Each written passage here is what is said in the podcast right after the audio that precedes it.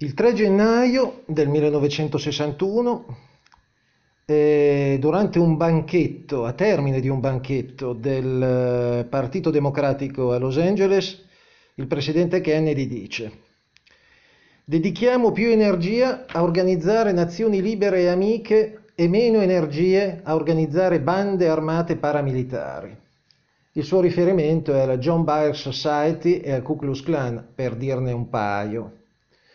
Erano organizzazioni di estrema destra come i Minutemen, finanziate dal generale Edwin Walker da, altri, da altri alti ufficiali di alto grado e anche da uomini d'affari che ruotavano intorno all'apparato militare industriale, soprattutto provenienti appunto, come abbiamo già detto, dal Texas, ma anche dalla California e in generale diciamo dal centro-sud degli Stati Uniti.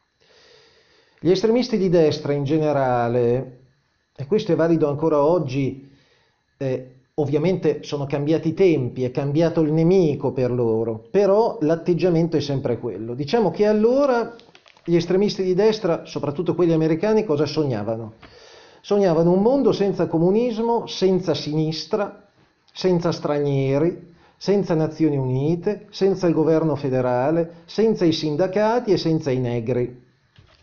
Il loro ideale era un'America senza Corte Suprema e che poteva fare quello che ne aveva voglia, se voleva invadere un paese lo poteva fare in nome della supremazia bianca e anche invadere e distruggere Cuba, ad esempio. Eh, abolire le tasse progressive sul reddito significava che, eh, ma questo ancora oggi, il, l'estremista di destra, diciamo quello che oscilla tra il fascismo e l'estremismo capitalista, eh, pensa che chi, chi, si fa, diciamo così, da solo e si costruisce anche un impero, no? eh, non debba pagare le tasse. Ecco, quello sarebbe l'ideale.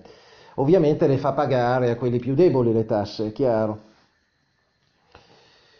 I movimenti di estrema destra eh, avevano il vantaggio e hanno il vantaggio dell'appoggio dei militari di cospicue sovvenzioni private. Facciamo un esempio all'epoca dell'epoca, nei primi anni 60 la Harding University dell'Arkansas che appoggiava e organizzava le iniziative, i congressi, i banchetti eh, di queste organizzazioni di estrema destra, ne costruiva, era una di quelle università che ne costruiva retroterra culturale, era a sua volta finanziata dalla Lockheed, dalla Boeing, dalla US Steel, dalla Lone Star Cement, la Olin Chemical, la Steel Institution, l'American Iron, la General Electric e, udite udite, la CIA, tra i più importanti finanziatori. In quel periodo la situazione interna, internazionale intanto peggiora. Siamo nel 61, eh, in agosto i russi costruiscono il muro di Berlino e a settembre riprendono gli esperimenti nucleari, infrangono la moratoria. Kennedy ovviamente è molto eh, arrabbiato per questo, sembra quasi che l'Unione Sovietica eh, non lo voglia diciamo, nell'atteggiamento dell'Unione Sovietica ci sia un assist ai fascisti americani, ci sia un assist ai potentati americani che ce l'hanno con Kennedy. Il 31 ottobre il senatore Jackson critica Kennedy per aver rinviato la costruzione del B-70, il bombardiere. Poi, eh, nel 62, dopo il brillante successo della crisi dei missili, di cui parleremo più avanti, Kennedy, come abbiamo già detto, acquista forza e acquista anche una parte, conquista anche una parte di elettorato conservatore. Kennedy durante le crisi dei missili aveva dimostrato fermezza, intelligenza, ma anche capacità, come dire, di persuasione e contemporaneamente di dialogo e di negoziato eh, resistendo in maniera strenua e questo va ricordato e già soltanto per questo bisognerebbe fare un monumento al presidente Kennedy, ha resistito alle pressioni dei militari che volevano che lui bombardasse con le armi nucleari Cuba, scatenando ovviamente le ritorsioni dell'Unione Sovietica in Italia, in Centro Europa. Meno male che Kennedy e i suoi fecero muro contro questo, eh, questa deriva estremista. Così quando nel 63 in luglio il presidente Kennedy annuncia l'imminente firma del Test Ban Treaty con Mosca, cioè il eh, trattato per la messa al bando degli esperimenti nucleari nell'atmosfera, il pubblico in generale appare soddisfatto, cioè il popolo eh, mostra un alto livello di gradimento per la politica di Kennedy, finalmente. Né i militari né gli industriali nel 63 eh, si trovano preparati a inchinarsi di fronte politiche, alle decisioni politiche ragionevoli, razionali e intelligenti di Kennedy. Non vogliono, non vogliono cedere al presidente. Da White, il capo di Stato Maggiore dell'esercito, all'ammiraglio Strauss, all'ammiraglio Redford, all'ex capo di Stato, che Redford fu un ex capo di Stato Maggiore, è un coro di esecrazioni contro la politica della distensione di Kennedy. E l'apparato militare industriale continuerà così, sempre, fino alla morte del Presidente. Non ci sarà mai eh, un'inversione di tendenza. Saranno, e lo vedremo più avanti quando parleremo dell'assassinio di Kennedy in un capitolo prossimo, saranno ovviamente ehm, una parte dei capi di Stato Maggiore pesantemente coinvolti nel complotto. Ma proseguiamo. Ehm, e abbiamo parlato appunto del rapporto e eh, del, del, rapporto che Kennedy aveva, dell'amministrazione Kennedy aveva, che l'amministrazione Kennedy aveva con i militari e con l'industria militare, indust- con l'apparato militare industriale eh, tramite McNamara, il suo controllo delle spese, della difesa, eh, il tentativo di porre un limite anche no, allo strapotere di quelle grandi aziende che erano appaltatrici della difesa. Ora parliamo dell'aspetto economico della nuova frontiera dell'amministrazione Kennedy, eh, del rapporto con l'economia e con il mondo degli affari in generale.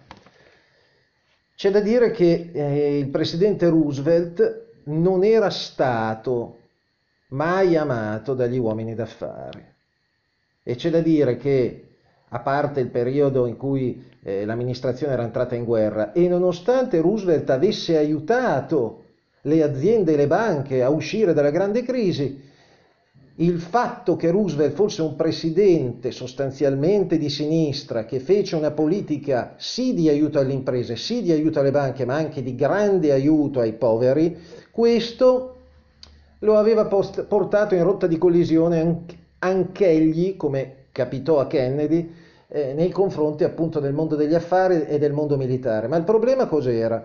Che c'era stata di mezzo una guerra e la guerra era servita un po' a tutti. Roosevelt voleva entrarvi perché da un lato sapeva che l'economia americana sarebbe ancora più migliorata con l'economia bellica, non ce lo nascondiamo questo, ma aveva anche degli intenti nobili, cioè eliminare la dittatura nazifascista dall'Europa e anche, e anche eh, difendersi dagli attacchi dei giapponesi ovviamente. Dall'altro lato eh, i militari e gli industriali ci avevano guadagnato con la guerra, quindi c'era stata una forma di tregua tra l'apparato militare industriale e Roosevelt. Dopo Roosevelt, con Truman e con Eisenhower, tutto sommato, essendo i due conservatori piccolo borghesi, e che avevano un grande senso di deferenza nei confronti dei titani del mondo degli affari, il mondo degli affari eh, e dei grandi industriali e finanzieri aveva prosperato, ovviamente. Avevano avuto mano libera praticamente dalla morte di Roosevelt all'arrivo di Kennedy. Kennedy, eh, quando era giovane senatore, eh, sotto Truman e Eisenhower, si era opposto alla legge che andava contro i sindacati, che ne voleva ridurre il potere e i margini di manovra, la legge Taft-Hartley. aveva anche trascurato di proposito i grandi industriali del Massachusetts. Kennedy non considerava, diciamolo una volta per tutte questo, il far danaro la più stimata delle vocazioni. Era cresciuto in una famiglia che era diventata miliardaria grazie al vecchio Joseph, cioè al padre. Era miliardario lui stesso, Kennedy, che aveva ovviamente la rendita di famiglia, dava tutto lo stipendio che prendeva da presidente e non faceva nessuna fatica a farlo, ma lo faceva in beneficenza, questo lo fecero tutti i Kennedy. Quando entrarono in politica, Teddy da senatore, Bobby da senatore, Bobby da, eh, da um, attorney general, da ministro della giustizia nella, nella, nella presidenza Kennedy. Ehm, non si lasciava quindi Kennedy impressionare dai miliardari e non considerava gli uomini d'affari di successo come le persone migliori o come i più ammirevoli esseri umani, perché lui ne conosceva bene la natura, bastava guardare a suo padre. E pur amando suo padre, pur essendogli riconoscente perché con i soldi aveva potuto anche diventare presidente, non aveva mai condiviso la, la visione del mondo del padre e né dell'ambiente in cui il padre aveva tentato di entrare, pur con scarsi risultati. Abbiamo già detto che i circoli eh, dei grandi delle grandi famiglie americane trattavano gli irlandesi, gli italiani, i polacchi, anche se avevano molti soldi, come dei paria. Eisenhower durante la sua presidenza cercava gli uomini d'affari, ne rispettava i consigli, li trattava come loro si aspettavano, stendeva tappeti rossi, come d'altra parte tutti i repubblicani hanno sempre fatto. I repubblicani sono il partito degli affaristi fondamentalmente. JFK mantenne le distanze da questo mondo. Prima delle elezioni aveva avuto pochi contatti con il mondo degli uomini d'affari e dopo, una volta che fu alla Casa Bianca, ridusse questi contatti ulteriormente. Eh, generalmente dunque Kennedy, eh, quando entra alla Casa Bianca, esclude dai ricevimenti privati eh, il mondo, tra virgolette, dei capitalisti USA non solo si sentono snobbati, ma si sentono anche attaccati da lui. Ricordiamo che durante la vertenza con gli industriali dell'acciaio, tra gli industriali dell'acciaio e i sindacati nel 62, l'amministrazione Kennedy aveva cercato di fare da intermediario gli industriali dell'acciaio volevano abbassare i salari, i sindacati si opponevano, ovviamente li volevano alzare e dall'altro lato sempre gli industriali dell'acciaio volevano alzare il prezzo dell'acciaio. L'amministrazione Kennedy riuscì a convincere i sindacati a non chiedere di alzare i salari, andando incontro alle necessità degli industriali. Dall'altro lato chiese agli industriali di non aumentare il prezzo dell'acciaio e di non diminuire i salari. Quindi ai sindacati fece accettare il non innalzamento dei salari, agli industriali fece accettare non il rialzo dei prezzi dell'acciaio e non il ribasso degli stipendi dei loro dipendenti. Cosa accadde? Sembrava che l'accordo fosse stato stipulato, il giorno dopo gli industriali alzarono il prezzo dell'acciaio. Kennedy, scusate il termine, si incazzò moltissimo, li convocò e disse che eh, se non avessero rispettato l'accordo eh, sarebbe intervenuto il governo degli Stati Uniti con tutto il potere che poteva avere.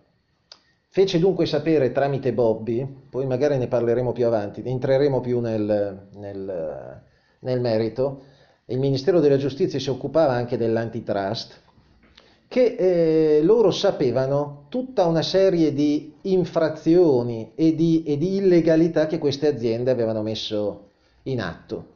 Eh, avevano anche dei dossier tramite l'FBI, delle abitudini eh, eh, poco ortodosse anche sessuali di molti di questi titani dell'acciaio. Quindi, quindi, in un qualche modo li ricattarono, usarono le maniere forti e i titani dell'acciaio dovettero abbassare la testa. Kennedy poi tenne un discorso, una conferenza stampa in cui disse gli americani troveranno difficile, come lo trovo io, accettare che un pugno di industriali dell'acciaio mettano i propri interessi davanti a quelli di milioni di americani. In privato disse, avevo capito con mio padre che gli industriali e gli uomini d'affari erano figli di porci. L'avevo capito, ma ho avuto conferma di questo adesso, nel 1962. Kennedy aveva consultato il mondo degli affari per for- non, aveva, non aveva consultato il mondo degli affari per formare il suo governo e gli uomini che Kennedy pone a capo degli enti federali per conto dell'economia per, per, per affrontare il problema economico, economico non hanno a che fare col mondo degli affari. Eh, negli enti federali, fino a quel momento invece, c'è da dire che eh, i posti di comando erano di monopolio proprio di gente che faceva da trade union tra questi enti federali che si occupavano di economia e le grandi aziende, le grandi industrie. Erano quasi eh, dalla fine della guerra in poi, sotto Truman e Eisenhower, diventati di monopolio questi posti delle grandi aziende, quindi non avevano problemi. Ora con Kennedy tutto cambia.